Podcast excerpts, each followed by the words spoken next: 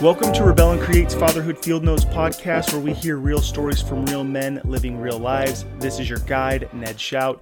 Fatherhood is not only about being a dad, it incorporates providing and serving a home, loving and serving a spouse, engaging and serving in community, as well as intentionally serving our kiddos. Fatherhood is an adventure, one full of fun, wild, and messy stories. In this podcast, we will hear stories from real men who have found themselves living the adventure of fatherhood. These stories will connect us and allow us to continue to grow into the men fatherhood is calling us to be. Everybody, this is going to be a great episode. Um, I'm really excited to share it with you. I encourage you to get through some of the small talk in the beginning. Um, we've been friends for a while, so we can just kind of get into conversation. But I do just want to say that uh, there's some really rich content, and uh, Lewis is such an incredible man with a just a heart of gold, and it is really great to hear his perspective on life. And I don't want to give away the punchline on some of it, but there's just some really important things that he shares, um, and it's stuff that he's going through right now. Uh, and so please just take the time while you're driving or cleaning the house or whatever it is you're doing. Just keep listening. I think that uh, some of the perspective that Lewis shares is really going to be rich and beneficial for you to hear. Thank you and enjoy this episode. I'm really excited for the conversation we're going to have today with a longtime friend. When I first moved to Northern California uh, from Southern California about 11 years ago now, we moved to a small town, and just one street over was a family that we started going to church with. And I had moved here to become a youth pastor, and one of the families had four kids, which was a good hook for me because then I had definite kids at the youth group if if I made friends with them. So my good friend Lewis is here. How you doing, Lewis? Doing well. How you doing, Ned? I am excited to hang out with you. Uh, and so Lewis's kids, that group of four, are all older. Uh, so we're just gonna have a conversation uh, about some of Lewis's life, and uh, I think it's gonna be very beneficial for for everybody to hear. Um, but to get started, let's give people a little bit of a snapshot of who you are. So, how old are you? I am almost 51. Halfway there. Halfway there. Nice. And how many years have you been married? It'll be 30 years and 29 right now. 29 years. 29. That's incredible. It's been good. It's Yeah. Been, it's been really good. How old are all of your kids? My oldest son's 27. Then I have a, oh man, I get a 26 year old daughter,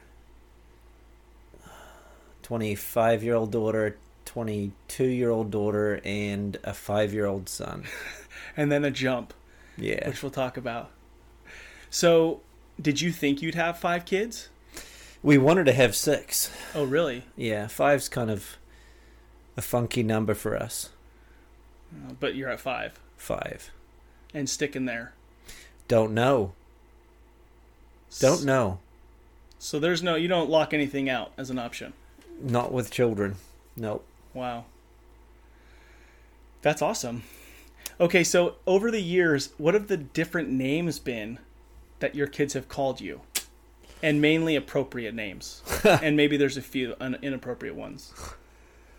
Yeah, now that they've pretty much all called me dad. Um, uh, but my son Julian, my five-year-old, calls me old man.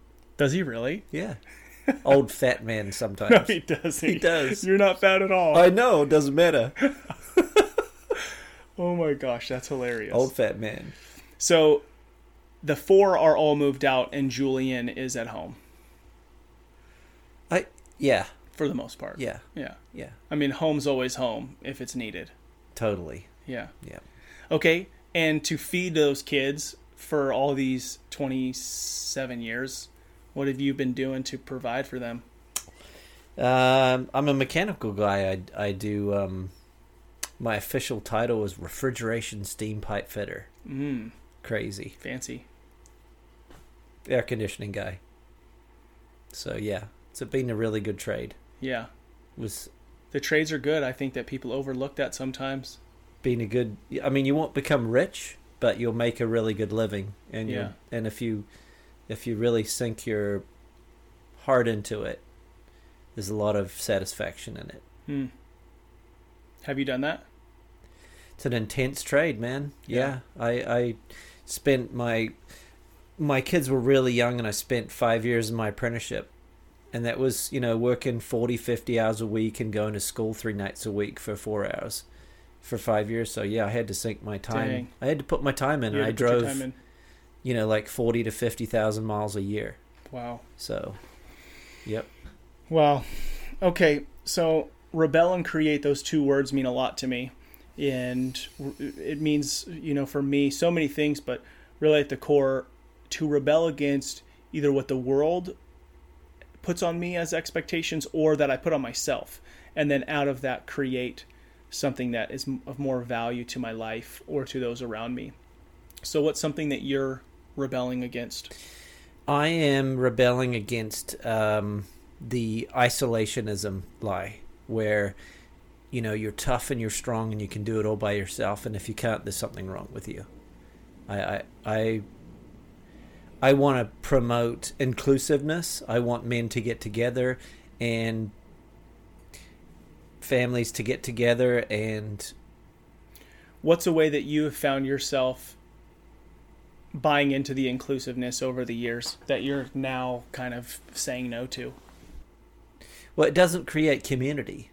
Right. And community is a community inclusiveness and adoption and that kind of thing are huge for me. I want to be. When I was a kid, I always looked for connection. Um, I didn't grow up uh, being very connected, Hmm. and so that's what I wanted in my life was was connection. And it's funny because um, I'm still not very good at it. I'm still. ve- It's very easy for me to disconnect and not. Um, it's something I've had, really had to learn. It's it's it's a really difficult thing to learn when when it's not um, modeled or uh, or uh, lived out in front of you kind of thing or or where you're I found it outside my house I didn't find it inside my house So, as a kid, you felt that you weren't connected to your family very much. not really Not Did you have brothers and sisters? one sister yeah she was uh, almost eight years younger than me Okay, so it's hard to. so it was like two Huh. separate families Yeah. me and my, fam- my me and my mom and dad and then my sister and my mom and dad So, is that why you wanted a big family? yeah yeah Hmm. yep I did That's really cool. How old were you when you had your first kid? I could do the math, but 90 uh 92 so i was uh 24 okay. So pretty pretty early on. yep Uh, okay, so do you, you said you're not very good at it. So do you find yourself kind of consciously telling yourself not to do things alone and try to yeah do things with others? yeah well i mean uh, it's really hard to ask for help Yeah. here and uh I'm interrupting this important conversation that you probably just started getting into with a big announcement. During the month of November and the beginning of December 2019, I need your help, and this is all hands on deck. I've created a daily journal designed to help dads like you and I stay focused on being the engaged and intentional fathers we desire to be. Do you ever feel like I do sometimes, like you're not cutting it, you're not hitting the mark as a father? Well, my hope is that this journal would be one tool that could help you get there. But it will not come to market unless it is funded. We are doing this through a crowdfunding website where it's all or nothing. So please go to our Instagram or Facebook at Rebel and Create and follow links to our Kickstarter campaign for the Fatherhood Legacy Journal. Or you can go to Kickstarter.com and in the search put in Fatherhood Legacy Journal or Rebel and Create Fatherhood Legacy Journal and it'll pop up. And we need your help. So please buy a journal for yourself, for a friend, or for a dad that you know. We would so appreciate it because we believe fatherhood matters, and we're doing all we can to spread the word and create tools that will help support dads everywhere.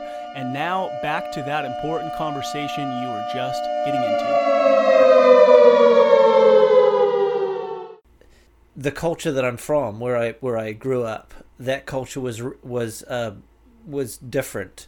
They always uh, all the all the the men um, and guys they it it was a really uh, open culture where the guys knew it was completely okay to want to be with other friends Hmm. and do things with other friends, including projects and and whatever. And so we would get together all the time, and it, and it's a, more of a social um, country anyway. The way the In what country is that? New Zealand, I grew up there. That's so cool. It was it was an amazing childhood. I really, yeah, it was awesome. So here you find that men don't connect that same way. No, I mean here's a, a real easy one. Like you go into the bathroom over here, and guys are all peeing. No one says a word, right? In New Yeah. Zealand, we go in there, we continue our conversation. We're you know, um, not sword fighting in the corner, but we're you know we're talking. Yeah. It, it, there's no you know you just don't you just talk. It you don't have to. Hey, this isn't the place where we talk, man. Yeah, we're so concerned about Appearances. everything. Oh, everything. Yeah, it's crazy.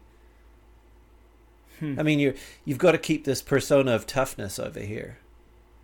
You know, because you never know. I I mean, I guess it must be the wild, wild west thing. You know, where you know you carry guns and you and you fight each other and and you take whatever you know. The bully takes it all, right? Yeah, Capitalism, the tough survive. I guess so. And it's weird. It's like this is all I've grown up in. It's all I know. But yeah, we're so focused on ourselves and what other people think. It's kind of wild. So out of that, I mean, it's kind of clear, I guess, but out of that rebelling against the isolation, what are some things that you're doing to create better community, I guess, with other men or people? Well, I always try. I mean, I, I try to be really open with everybody. I don't want to put up this persona of being um, standoffish or aloof. I kind of want to be the the kid. I want to be the kid, the guy that's the, the guy that's not goofy, but just um, is open and wants to just talk about whatever, and um, and safe person. You know, um, not putting up some sort of uh, tough front. Yeah. I noticed too that I mean just over the years, I can't count the amount of times you've helped me fix something or offered to watch our kids or do things, so you always have time for people. We try to, but this life is pretty crazy. Yeah. And that's one of the things we've got to rebel against. We've got to look at our time and say, prioritize not only time for our family, but prioritize time for other people's families. Mm. And and being um, almost uh, intentional about being sacrificial with our time, kind of thing. We go I mean, I am so guarded with my time. And I understand that. And I understand that because you got a big family, you got you're self-employed, you've got responsibilities and that kind of thing and, and you should have boundaries. You should should have should have healthy boundaries. That's Yeah. true. But at the same time, you know, we have all this inside of us that we need to give out. Yeah. And if we don't do it, what's the point? Right, that's the thing I struggle with is it's like if I don't have an hour to help you out, then I literally just don't have a life. I'm so consumed with either myself or these things that I have to do that if I can't stop and help you out, then I just don't have a life. Believe me, I've slipped into it. I mean, I've been that. I, I have definitely lived that life where I'm driven and focused at doing specific things that I think are important. And my wife will tell you, you know, I come up with this idea. I come up with what I think is is the most important priority, and then I just go. Yeah. And then she, if she can get through my stupidity, my, you know, my single mindedness, my drive, because I go a million miles an hour, Yeah. if she can get through, then she can funnel that energy, that drive in a more balanced way because she's relational.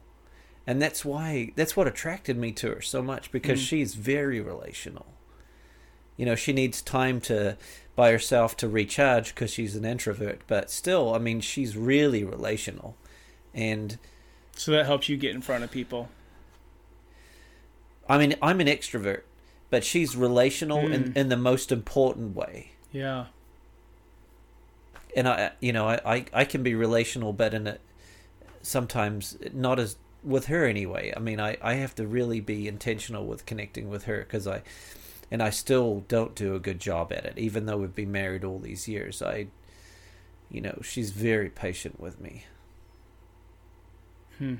That's sweet. Yeah.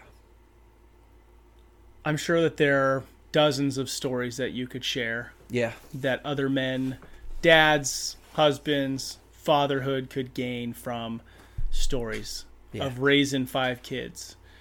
Um, but the story that we thought we would specifically talk about, which is something that you're dealing with right now, which makes it a little bit more difficult to talk about, is about the process of okay, one, you had your four kids. In some instances, you might have been like, all right, cool, they're moving out. We're going to get to work in the garage on my car for as long as I want now, Yeah. or whatever it is that Yeah. you had to set aside all those years raising kids, which I we love and it's awesome. So then you decide to adopt a child. Yeah, about uh, 12 years ago, my wife and I decided, hey, you know, we're going to we we should we should it was really kind of dropped in our in our psyche, our mind, our landscape that there's kids out there that need homes Yeah. and we really feel that's what we should be doing. So we started going to training, and um, and it didn't work out. Hmm. And then um, about five years five years ago, we started doing it again. Uh, and a couple of months into it, we're, we're doing the trainings, and then we um, just dropped into our lap uh, a baby that was going to be born. The details are too long to get into, Yeah. but two months later, we had this baby that we adopted, and and he's incredible. You know, he's he's amazing. He's um, it's been it's been more amazing than we thought. Yeah. Um, and two years ago, uh, so he was three years old. Two years ago, uh, I started having some medical problems, and so I went to see the doctor after a couple of months of just kind of dodging it, and just keeping on going, and I and, and I was diagnosed with prostate cancer, and um, I'm like, just when we started it, the adoption was really fresh. He was still only three, and the doctor tells me, "Hey, you know, uh, I'll, I'll get, if you treat it, if you go through all the, if, and it doesn't spread, it doesn't metastasize and move out of your prostate, I'll, I'll give you ten good years." And that really pissed me off, because I thought, why, you know, why, why do we get this opportunity to, to start all over and and and input into another life and love another boy another because we, we we only had one who's our oldest. Um why why does this happen like this? And i still don't know why. I don't know why. And i haven't i'm still working through all the lessons. Not sure exactly what not i'm not sure. I'm not sure what's what i'm supposed to learn from all of this but um, it's been three years in now, and two years in, and um, I'm st- I went through treatment and um, and it feels like uh, it was it was going to get better, and then it went out of my prostate into my bones, and so that was the number two shot across the bow. It felt like, you know, hey, um, it's just going to get worse. And 10 years didn't seem like it was going to be that. It felt like it was going to be even shorter than that now that it's in my bones. But I feel like, even though I have it, I feel like I'm going to be okay. Um, and it didn't it doesn't really feel like I have cancer sometimes. It feels like, yes, I have to go through treatments and I have to be on chemicals and there's side effects. And the side effects sap my strength and they they change the way my body is and what it does and how it performs and it's really frustrating and i'm still working through the whole frustration thing but this little man that we have at home he just keeps reminding me that the time's really precious Hmm. that um Yeah. you know he that even though even though I might not have that much time that it can be quality time so we're we're t- we we sold a big house and we bought a little house and we um we're trying to get rid of a bunch of stuff that we don't need so that our life can be more minimal than it is now with stuff. You know, I heard the statement, you know, um, have less, do more. Yeah, I love that. Have less, do more. It is good. Um, and so, you know, the anxiety of of having stuff and having responsibilities. I'm the guy that wants to take on more stuff. All my life, I've been going a million miles an hour, and oh yeah, I'll go to practice. I'll coach soccer. I'll, you know, anything that um, that my kids were involved in, I wanted to be involved with. Anything that um, my wife wanted to do, I wanted to do, including adoption. You know, she brought it up the first Yeah. time. She was the one that drove it, but I, I, I was scared to begin with. I thought, you know, I can't judge how well I've done with my biological four, and now we're going to do this another son. What's it going to be like with him? You know, one of the crazy things was wondering about how I would bond hmm. with a with an adoptive son, and it's just like having your own biological kid because you the man doesn't give birth to it, so he bonds exactly the same way to a Mm. to an adoptive kid as you do with a biological kid, and so he's he's just as much my son as my oldest Levi, and it's pretty incredible. People people thought I was crazy at you know forty seven years old, adopt um, bringing another boy home, and it was like, no, it, it, this is going to be good. Yeah, We figured it would keep us young. It has. Um, I know we're you're at five year old birthday parties. I see you there. yeah, and it's awesome. I Yeah. want to stay young. Yeah. Oh yeah. I want to stay young. Not I want to stay young mentally as well. You know, I want to be like uh, a, a young person. You know, full of a, full of a wonder and Yeah. um, full of awe at just awe in every every way. Just look at it. I mean, just you know, looking at clouds and making animals out of clouds with a five year old laying on a trampoline at fifty one. I'm in. Yeah. You know what I mean? That's so good. That's what I want to do. Yeah, because what happens when your kids move out and some of that's gone is you just get caught up in Working on cars, yeah, racing cars. Which is still cool, but the balance, I guess, It's okay. it's not the same though, huh? You know, you don't you don't get that. Um, you don't get the connection, and that's what I always wanted. I wanted connection. And really have it. bad. And you have it, and you're giving it to someone else. That's the plan. That's what I want. And I'm still not, I mean, I'm learning. I'm learning at 50, learning how to do it properly.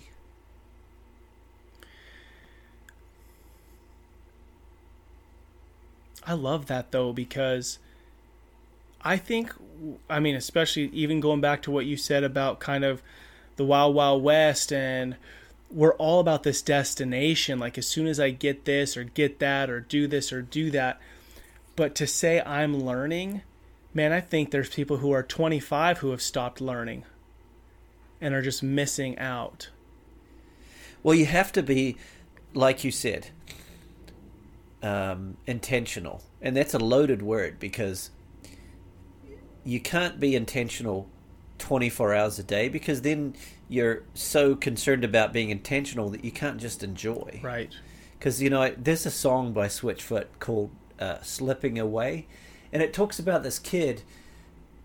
He he.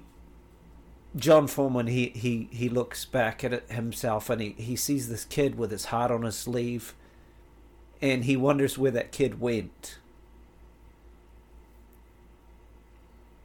But that's what I want to be. That kid. You know, where where you can be completely open to people, um, with good boundaries, of course. Completely open to people and uh, and loving and kind, but not um, and not being afraid of that because what can really harm us, right? What can truly harm us? Words, you know, they can, but um, but then you realize where it's coming from, and those people are hurting anyway, so they just need you. Yeah. You know? Man, what if we all lived that way? What if we had that perspective towards people, towards ourselves? Yeah, towards ourselves. That's a good one. Yeah, definitely. So, yeah, that's where I want to be. It's a, you know, you can have great intentions, um, but then you have to put the it's where the rubber beats the road is each decision each tiny little decision you make toward that goal of being inclusive and, and loving people and, and living letting them come into your life and and you know it's kind of like we just moved into a house right? Mm-hmm. and we, we we met the neighbors and they happen to be in the same community that we're in.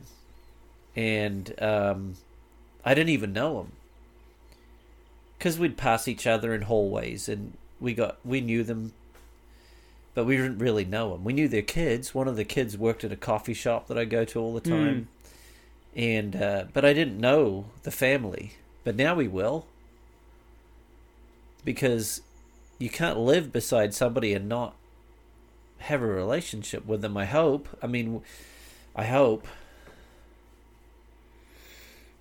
Yeah but it takes real strength because but the thing is is the strength's inside of us but we're too scared to tap into it.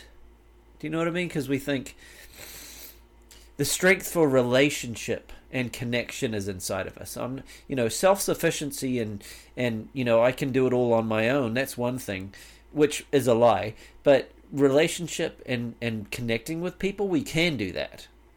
We can. It's such a decision man. I mean i think about I mean, just the closest relationships I have with my wife, with my my best buddy who lives next door, my brother, both my brothers, and dude, it's so hard. It is a choice. It's and, a and choice, I blow it all the a, time. You know, I'd, I'd laying yeah, in bed at night. Heart, hey, man. let's watch a movie. You know, you know, I turn my phone, watch my stuff on YouTube, and and my wife's doing something separate from me right next to me. Yeah. I understand that. Which can happen and is okay. You're still together. Yeah, you're still together. Somebody told me the other it was actually uh, like a, a last podcast with uh, Grant. He said that you know who your best friend is. It's the person you spend the most time with. Yeah. And I like that, but I also like adding on the yeah, we spend the most time together, but I'm I mean to have relationship I'm relating to you right? Where I know you. I'm yeah. like you're talking about your neighbor. You want to have a relationship with her. You're trying to find so. a way to relate with them, to have something in common, to be able to sit down and have a discussion and spend time growing. And I mean that's what this is all about, right? If if I want to be the best version of myself, you're saying a constant learner to grow in grace and forgiveness and joy and love and laughter, all those things, none of those happen by yourself. Uh-uh. Yeah, and and that's the thing too is is like the fun part has to be cuz I lost that. I lost the fun part. I've been, you know, get it done, get stuff done guy for a long time. What's a long time? How long have I been in the states? You feel like the states kind of took away your joy?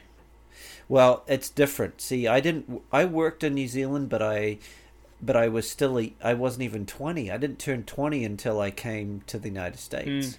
So, I really didn't have any responsibilities in New Zealand. So when I look back to to my life growing up in New Zealand, it was it was fantastic because I had no responsibilities. Right. I didn't have a car payment. I did, wasn't trying to buy a house. I didn't have children to feed.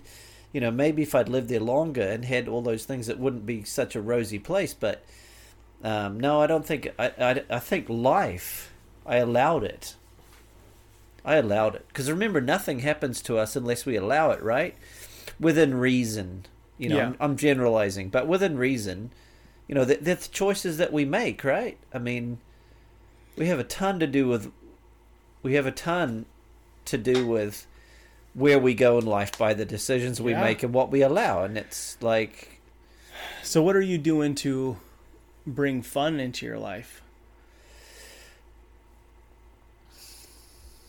I guess what do you consider fun? Because Yeah. making animals out of clouds sounds fun. it is you know i we do all kinds of crazy stuff the five year old and me julian we we go to the river and throw rocks as far as we can we go um we play soccer in the park you know he can he's we uh, shoot each other with Nerf guns. We jump on the trampoline. We um, we just goof off. You know, we listen to music in the car and, and try to sing. Um, and uh, I mean, they're little things because you know I can't wait till he can drive a go kart. Yeah. You know, and uh, ride a bike. And uh, I mean, he, it's great in the pool. I throw him as far as I can, and he does. He just wants me to throw He's him solid. further. Solid. He's solid He's little a man. brick. Yeah. Yeah. Oh man, those. I mean, even he, hearing you say those things, you got a smile on your face. Oh yeah, he's you know, and then um yeah, I I want to do more things with my wife too because we've had we've had uh 20 25 years of bringing up kids Yeah. Because we homeschooled them and and uh we Marcia homeschooled them you know and uh so there was al- we're really good at doing we're really good at getting the stuff done that we need to get done. We're really good at do, doing that. Um we're very efficient people. We're always early. To to the youngs okay uh 10 minutes early is on time and on time is late that's the crazy way that we are What's funny is you literally got to my house ten, 10 minutes, minutes before early. we said we were gonna I meet. know. Yeah, that's just the way we roll. It's really sick. It's awesome. No, it's sick. no, it's good. It creates unnecessary tension and stress. Come on, it's time. Let's go. Who's the first one in the car? Uh, usually me. Yeah, I knew it. I, Okay, le- I leave everything else for everybody else to do. I just go out to the car. let him figure it out. Okay, so I do want to dig down just a little bit as I think that unfortunately in our the world we live in on the daily people are finding out they have cancer Yeah. and it's not just your I'm 85 years old and it's 49 or 48, 47. That's when it hit me. 47. Yep. So, as you think of one being a man, wanting to figure out our things on our own, then also having a spouse you want to be strong for, having four kids who you want to be strong for, then having a five year old that you're expecting to be able to serve and provide at a level that you expect, Yeah. right? What's going on? You know, it's been three years. Not that it's any easier now than it was three years ago. But what are some of the things that you have just found important and and hard at the same time to like process? I mean, this One of the things that I've discovered is that my wife is way stronger than than I had perceived her to be. hmm, I've always treated her like a, a glass vase. like a, a porcelain doll where you know I I don't share all the issues that I'm having because I don't want her to worry unnecessarily. I don't want her to stress on stuff. I don't want her to feel overwhelmed. But in the last since I've been diagnosed, she's taught me to lean on her more and to share everything that I'm going with going through with her because she's way tougher than I thought. She's a hmm. really tough chick. She really is.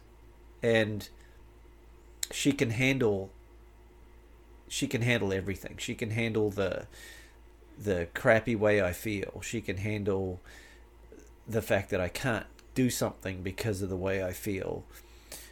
Um, she can she can handle my attitudes. Although you know, if I spend too long in an attitude, she'll ha- assist me to get out of it. I like that assist you. Know you. what I mean? assist me out yeah, of it. Yeah. Yeah. So. Um, so what brought you to the point? Because you you know we're kind of going back and forth of this. I think that every dude goes through, like wanting relationship and be vulnerable, but at the same time not. So what through this process finally put you in a state of I've got to be vulnerable and like really show how I'm feeling because the relationship shuts off. Mm. You know, you isolate. You run to your corner, she runs to her corner. You uh, lick your wounds. But as you're going through, like, were you just in such a place with the cancer that you had to rely on her on a different level than you had to before? Yeah, absolutely. Mentally. Mm-hmm. You know, I needed her to get me out of the funks that I was in. Because you know, I I go to thousand miles an hour all the time, real self sufficient, physically strong, and then all of a sudden, really tired, falling asleep at seven o'clock at night. You know, um, just dragging everywhere, um, crying all the time. You know, the treatment messes with my hormones so I feel weird. My emotions swing from happy to sad to crazy, you know, and and none of it's a positive way. It's never like, you know, if I was manic depressive, at least, I mean manic whatever you call it, bipolar, at least yeah. I'd have a manic time. Right. I never got that. You know, I'm just always in the bummed out mode. And uh, and she also showed me that I can handle so much more than I think I can as well. Because there's that that strength that's just there that helps you do one more rep, you know? Yeah. That helps you do one you know, one more of whatever you have to do to make it through. And you're not doing it by yourself because she's right there with you. So, what did you have to do? Is it a mental choice that you made? I mean, is there a point where you are so in the pits? I, I guess the thing is, like, how do I apply that, or other dudes, or dudes that are in your situation, apply that to just choose vulnerability? I mean, I don't know. Do you think it's just simple as a choice, or was there a breaking point, or something else? Well, it's got to be a choice, right? I mean, I think everything's a choice. Yeah. I mean, even if you're in a really bad breaking situation, you can still choose to not be that way and see how it does you, see how it serves you. You know, continue doing the same thing and see if it has a different outcome. I don't think it will, but um, yeah, I, I think it's a choice. And so for me, um, it was just uh, not being able to see the light at the end of the tunnel. And I still haven't seen the light at the end of the tunnel. And being like Marcia can stay in something and look at it and let it move her, let it let it affect her. Whereas I run from it. Hmm. And she'll she'll sit in it and let it move her and let it change her and let it um because remember you know we don't really in, we don't see enjoyment or or um, excitement or or joy unless we see pain and suffering and and um, it doesn't mean as much to somebody who who hasn't experienced the bad stuff. The good stuff doesn't mean as much. I think that that is the hardest thing for our culture and me to to to understand because we're so consumed with happy. Oh, happy. We're so consumed with happy, but happy is almost this. I'm gonna pretend like nothing's wrong, and I'm just gonna live it up in the moment, not think about yesterday, not think about tomorrow, but in not a positive way, No. where you're talking about joy, enjoyment. Yeah, joy is living in both. Like we know there's both. There's my five year old who wants to play with me, and there's the cancer. Like you're living in both, and you you choose to enjoy those breaths that you have looking at the clouds, making animals versus just sitting sad. Now we can't just always probably be in that joy mode. We have to be in both sometimes, I guess. What do you think about that?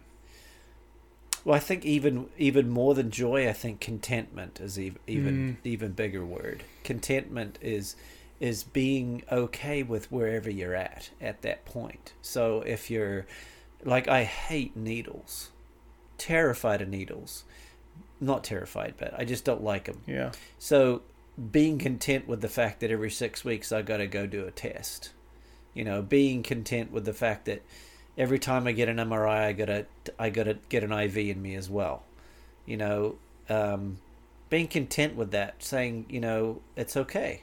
I mean, yeah, it's gonna hurt, but you, you've got to.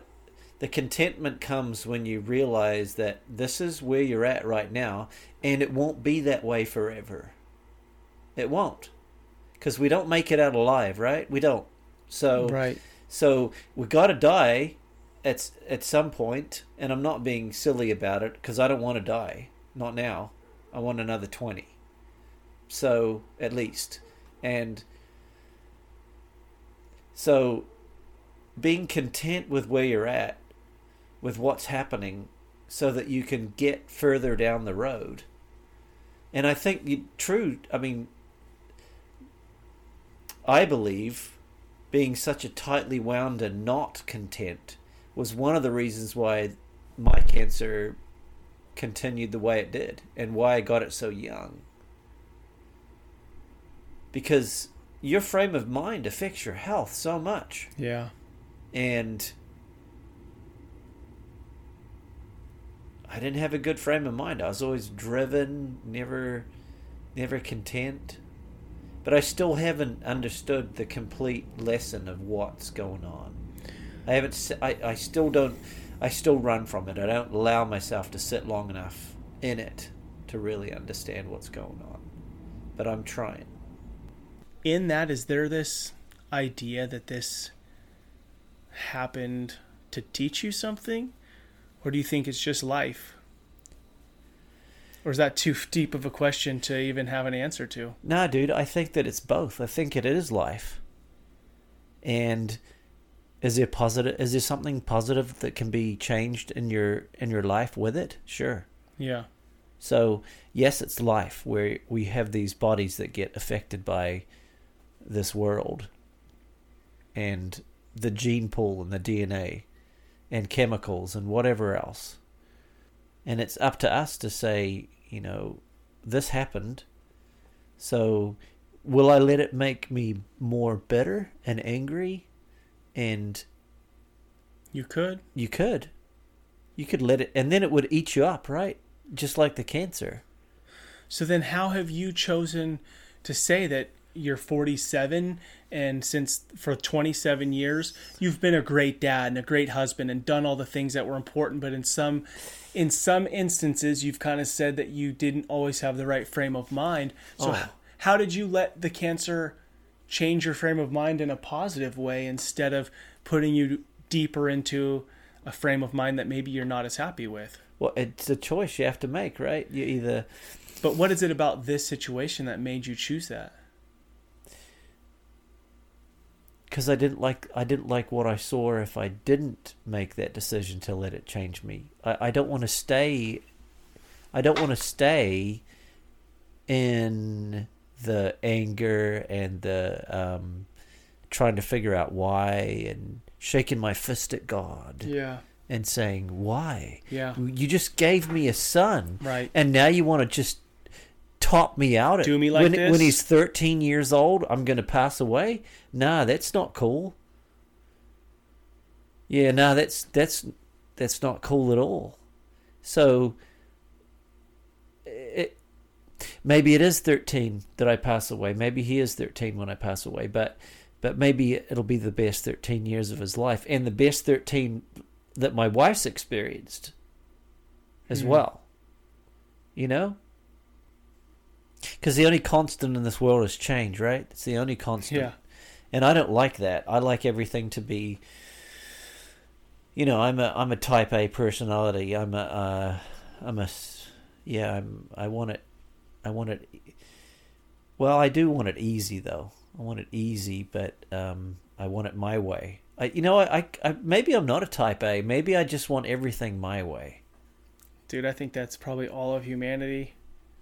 Yeah. Do you think men are too hard on themselves? Absolutely, I do. Um, well, when you when you, yes, I, I I definitely believe that men are too hard on themselves. Men think that they have to be, um, like I said at the beginning, uh, they have to, they have, they're constantly asking themselves, "Do I have what it takes?" And some of them do, and within themselves, they have what it takes and they don't claw and and and worry and and and compare themselves to other men. They don't walk around um but most of us do. Most of us wonder deep down if we have what it really takes. And we don't. I don't think we have what it takes. But i think together we do. Hmm. because if you think about just the simplest thing, right? People have professions and they learn to do something and they and they become good at it. And and then other men come come alongside of them and they've got their their flank or their six where they don't see where they're where they're weak those other guys that are with them see those weaknesses and they cover them. It's a military organization. It's a military thing, right? You know, I've Yeah. got your six. He can't look behind him and cover his front. So they've both got each other's six and they've both got each other's flank. And so that's what we need to be for each other. And I know it's really hard.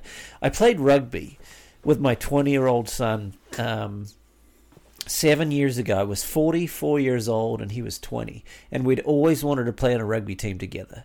And uh, he played fullback and I played lock and flanker. And what rugby teaches you is that you're a team and you all have your own individual jobs. But at the end of the day, everybody knows the other jobs as well, and so they can step in at any time and cover the other player in defense or in offense. And the, especially in a situation called a pick and go where the ball goes on the ground, you pick it and you run at the other team, and you try to create a, uh, a hole to run through. And rugby is a really unique sport in that there's very strong camaraderie Hmm. and um and my son saw that we got to do it together. And it was good. Hmm. and there was a little bit of culture. And there were most of them were Americans. There was there was a couple of, there was a, there was a couple of Aussies and there was a, a another Kiwi that played as well and it was really good. Um but and it's just a sport but i think in life we can really do that for each other as well even better you know when i yeah, have I need it. I I need it. I'm 50. You know, midlife. Supposed to have it all together. And there's things that I do don't think that do we're well. supposed to have it all figured out. well, yeah. we're supposed to have it all figured out when we graduate college, right? I guess Got so. our got our trajectory all planned out. yeah. Get American That's dream. a bunch of that's a bunch of rubbish. It is rubbish. yeah. You know, my dad always used to say when I'd ask him a question, he'd say, "Hey, you'll you'll figure it out." And in some ways, that's a compliment because he knew that I had a strength inside of me that I would figure it out. But when you tell somebody over and over, "You'll figure it out," and not give them the tools to do it, it's really tough to wonder if you do have what it ha- what it takes and if you will figure it out.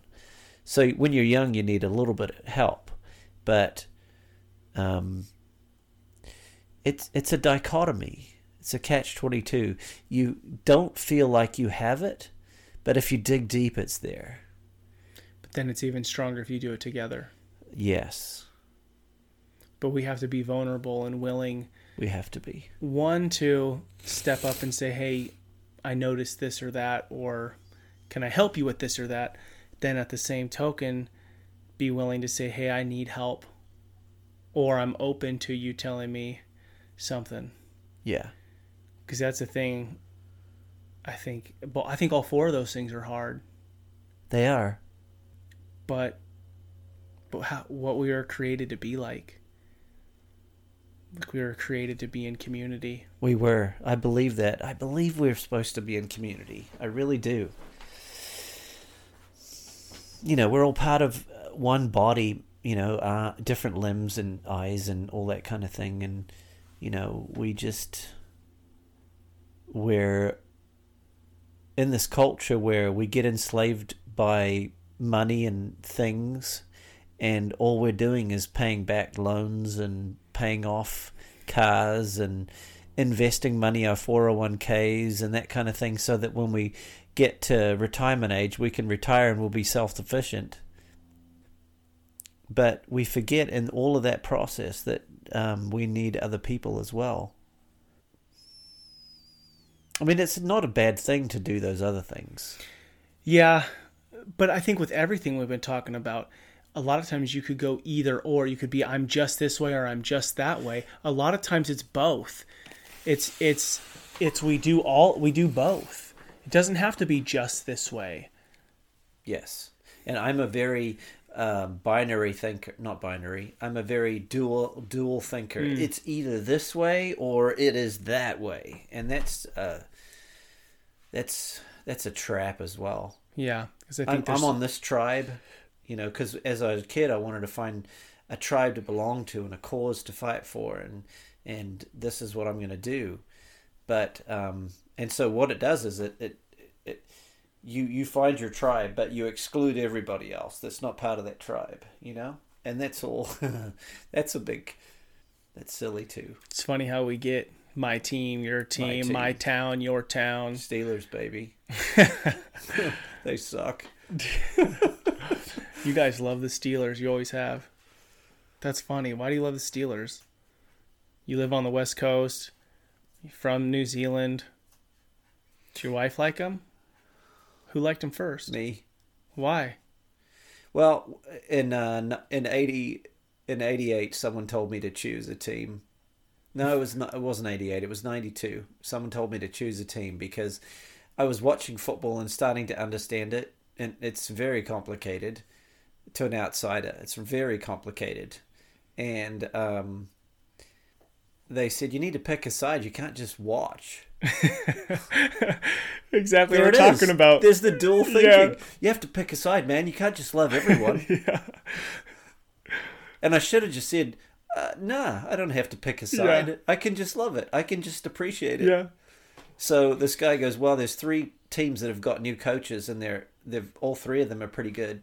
And he goes, "Yeah, one team's called uh, Green Bay Packers, and then there's this other team called the Cleveland Browns." And I was like, "Okay, dog pound." cheese heads nah and then the, and then he goes and there's this new there's this new coach at the Pittsburgh Steelers and he, and I go so what what are they about he goes oh they're the Iron Curtain and they're um I'm like He sold it. I'm like, and they're from a, a, a steel town, right? Yeah. Produces steel. Oh, that's me. Yeah. Man of Steel. Man stuff. Yeah. It's and so you know Bill Cowher was coach, and they did really well there for a while. So funny. It's so funny. It'd now- be fun to ask every person, why do you like your team? It's some story that's just random.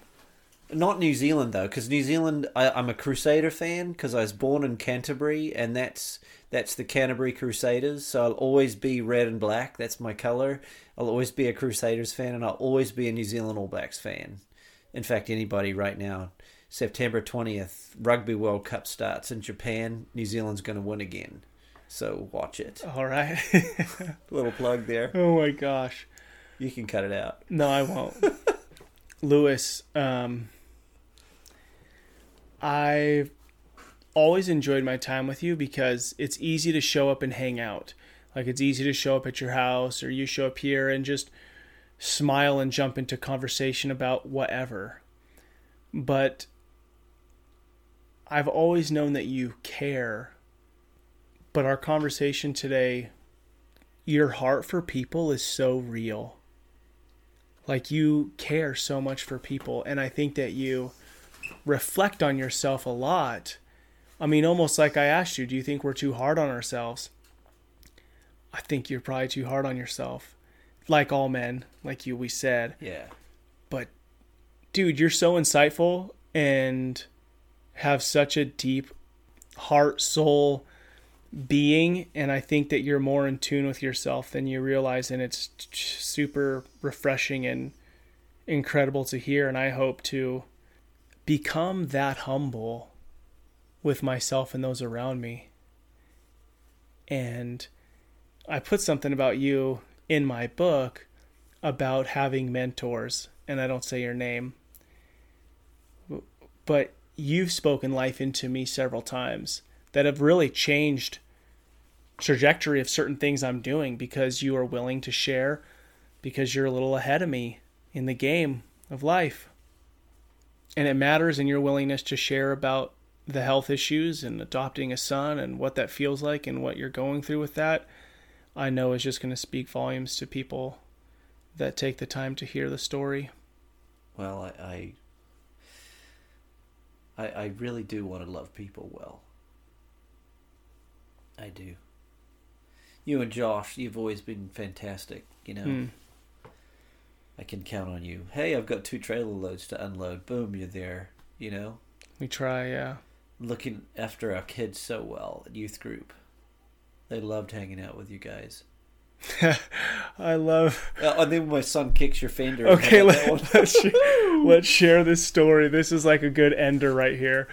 So, I'm a young youth pastor, like, gosh, 25. yeah, Yeah, 25. yeah. And so I'm really not even, I mean, who the heck lets a 25 year old do anything? I had a couple kids, but Lewis's son is probably 15 or 16 Yeah. but as tall as me, strong, and I'm very competitive, and I haven't learned yet to be. Don't be a teenager. Hang out, right? So, me and your son were playing a game in my living room, dude. I see it perfectly. We're playing a game, and there's a bunch of kids, like like seven, eight kids, right? And he is doing something in the game he's not supposed to. I'm like, you got to stop. You got to stop and we had had other issues with playing basketball together, playing, te- you know, whatever competitive. We just we're both gonna win, right? Ridiculous. So then, so then, uh, Levi, I'm like, dude, you gotta leave. If you step outside, uh, you know, so he storms out the house, and then I hear a car alarm go off. and I'm like, I don't know. I'm just playing this game, and so my wife goes outside, and then she comes in the house, and she's like, "Uh, you're not gonna believe this. Go outside." And I go outside, and the fender of our like nine uh Corolla. Corolla, yeah, yeah. Corolla's just kicked in. it's just all the way kicked in, Oh, and I just laughed. I just and he was gone, right? He was gone. I was mortified. I know. I know. And I remember you came over, and I'm not a car guy. Like, I just don't care about cars very much. Yeah. And uh, you're like, hey, sorry, Ned, that's probably the last time you'll ever see Levi. He'll never come back. Not because you didn't want him to, because I think you thought his he would either be ashamed or his pride or whatever. But I was like, dude, I don't care about the car. Yeah. I don't care at all. Uh, I'd rather he kick my car and then hit his wife in 15 years or something. Let's figure this out now. Anyways, it all turned out fine. Yeah, he's an amazing kid. Yeah. But he's not a kid anymore. No, he's, He's, an not. amazing man. Yeah, he is. Yeah, my last couple conversations with him, we went out to lunch. Not, I mean, before he moved. Uh, yeah, he's a, he's a cool guy. He is. Lewis. temper, temper on him. Yeah, is it better? Oh yeah, I, I, I mean, well, he's definitely still competitive. He Yeah. was so sad on Sunday when New Zealand lost the World Cup to England in cricket. That we, we, he was watching it on TV, and I was, and he was keeping me up to date. And then we lost by one run, and it was like, oh, Bad. bad. World Cup, man, That's a big deal. once every four years. Yeah. Okay, so we'll end on one more story. Okay. So you said you're a constant learner. Yep. I could cut this out if you want. But when you came in here today, you're 51 and you're still learning. So what happened that you learned today? What happened that I learned today? Oh man. No, no, Oh. there's something specific that I'm bringing up about always letting your wife have an opinion about. Oh yeah. Oh yeah. Don't buy all your own. Don't buy. Don't buy appliances without asking what she wants. So Yeah. all I know is Lewis came over and he's like, "Yeah, my wife's not that happy with me." 29 years and you went and bought appliances. Yeah, babe, they'll be delivered tomorrow. Aren't you happy? What do they look like?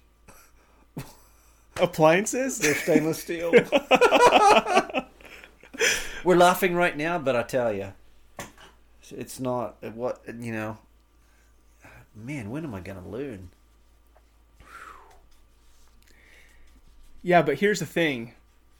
It's 29 years. There's probably countless stories of you and her in life and you're showing us like seriously the greatest freaking gift you can give. I mean it. I tell my parents all the time, the greatest gift you gave my brother and I is freaking figuring it out and staying together.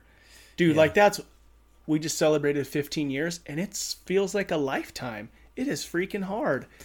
I love it, right? I love it. There's joy there's joy, but it's hard. So you go, um, you've done double that? Yeah. Well, yeah. Yeah, I'm a baby. Nah. But you know what I'm saying? I mean, life is full of those and you keep figuring it out and that right there is a huge message. I mean, that's so You got to own your stuff, and there's a lot of times where I don't. but you've where own you hope stuff. But that's And- where you and- hope you have grace for the other person, right? Yeah, yeah. I mean, are you gonna? Yeah, and and learning from. Don't make the same mistake twice. There you go. But that's But you're probably not going to buy appliances for like another 20 years, so hopefully not. so remember. But I offered to just return them all. I was totally Oh, yeah. with that. You know. I love you, Lewis. Thank you. This is super awesome, man. Thank you for your time. Yeah, it's been. It's it's investment, isn't it? It is. It's investment, and and. So you know, I've got your six, right? There you go. Wow, what a great conversation around fatherhood. And I just so appreciate Lewis's willingness to come on and share where he's at currently in life. I want to thank all of you for listening to Rebel and Create's Fatherhood Field Notes podcast. Make sure to subscribe and tune in each week to real conversations with real men living real lives. If you have questions or have a great fatherhood story, or you just want to come talk about fatherhood, or you know somebody who should be on the podcast, shoot me an email at ned at rebelandcreate.com. Once again, this is your guide, Ned Schaut. Together, let's rebel against the view that fatherhood has little impact and create lives engaged in the craft of fatherhood.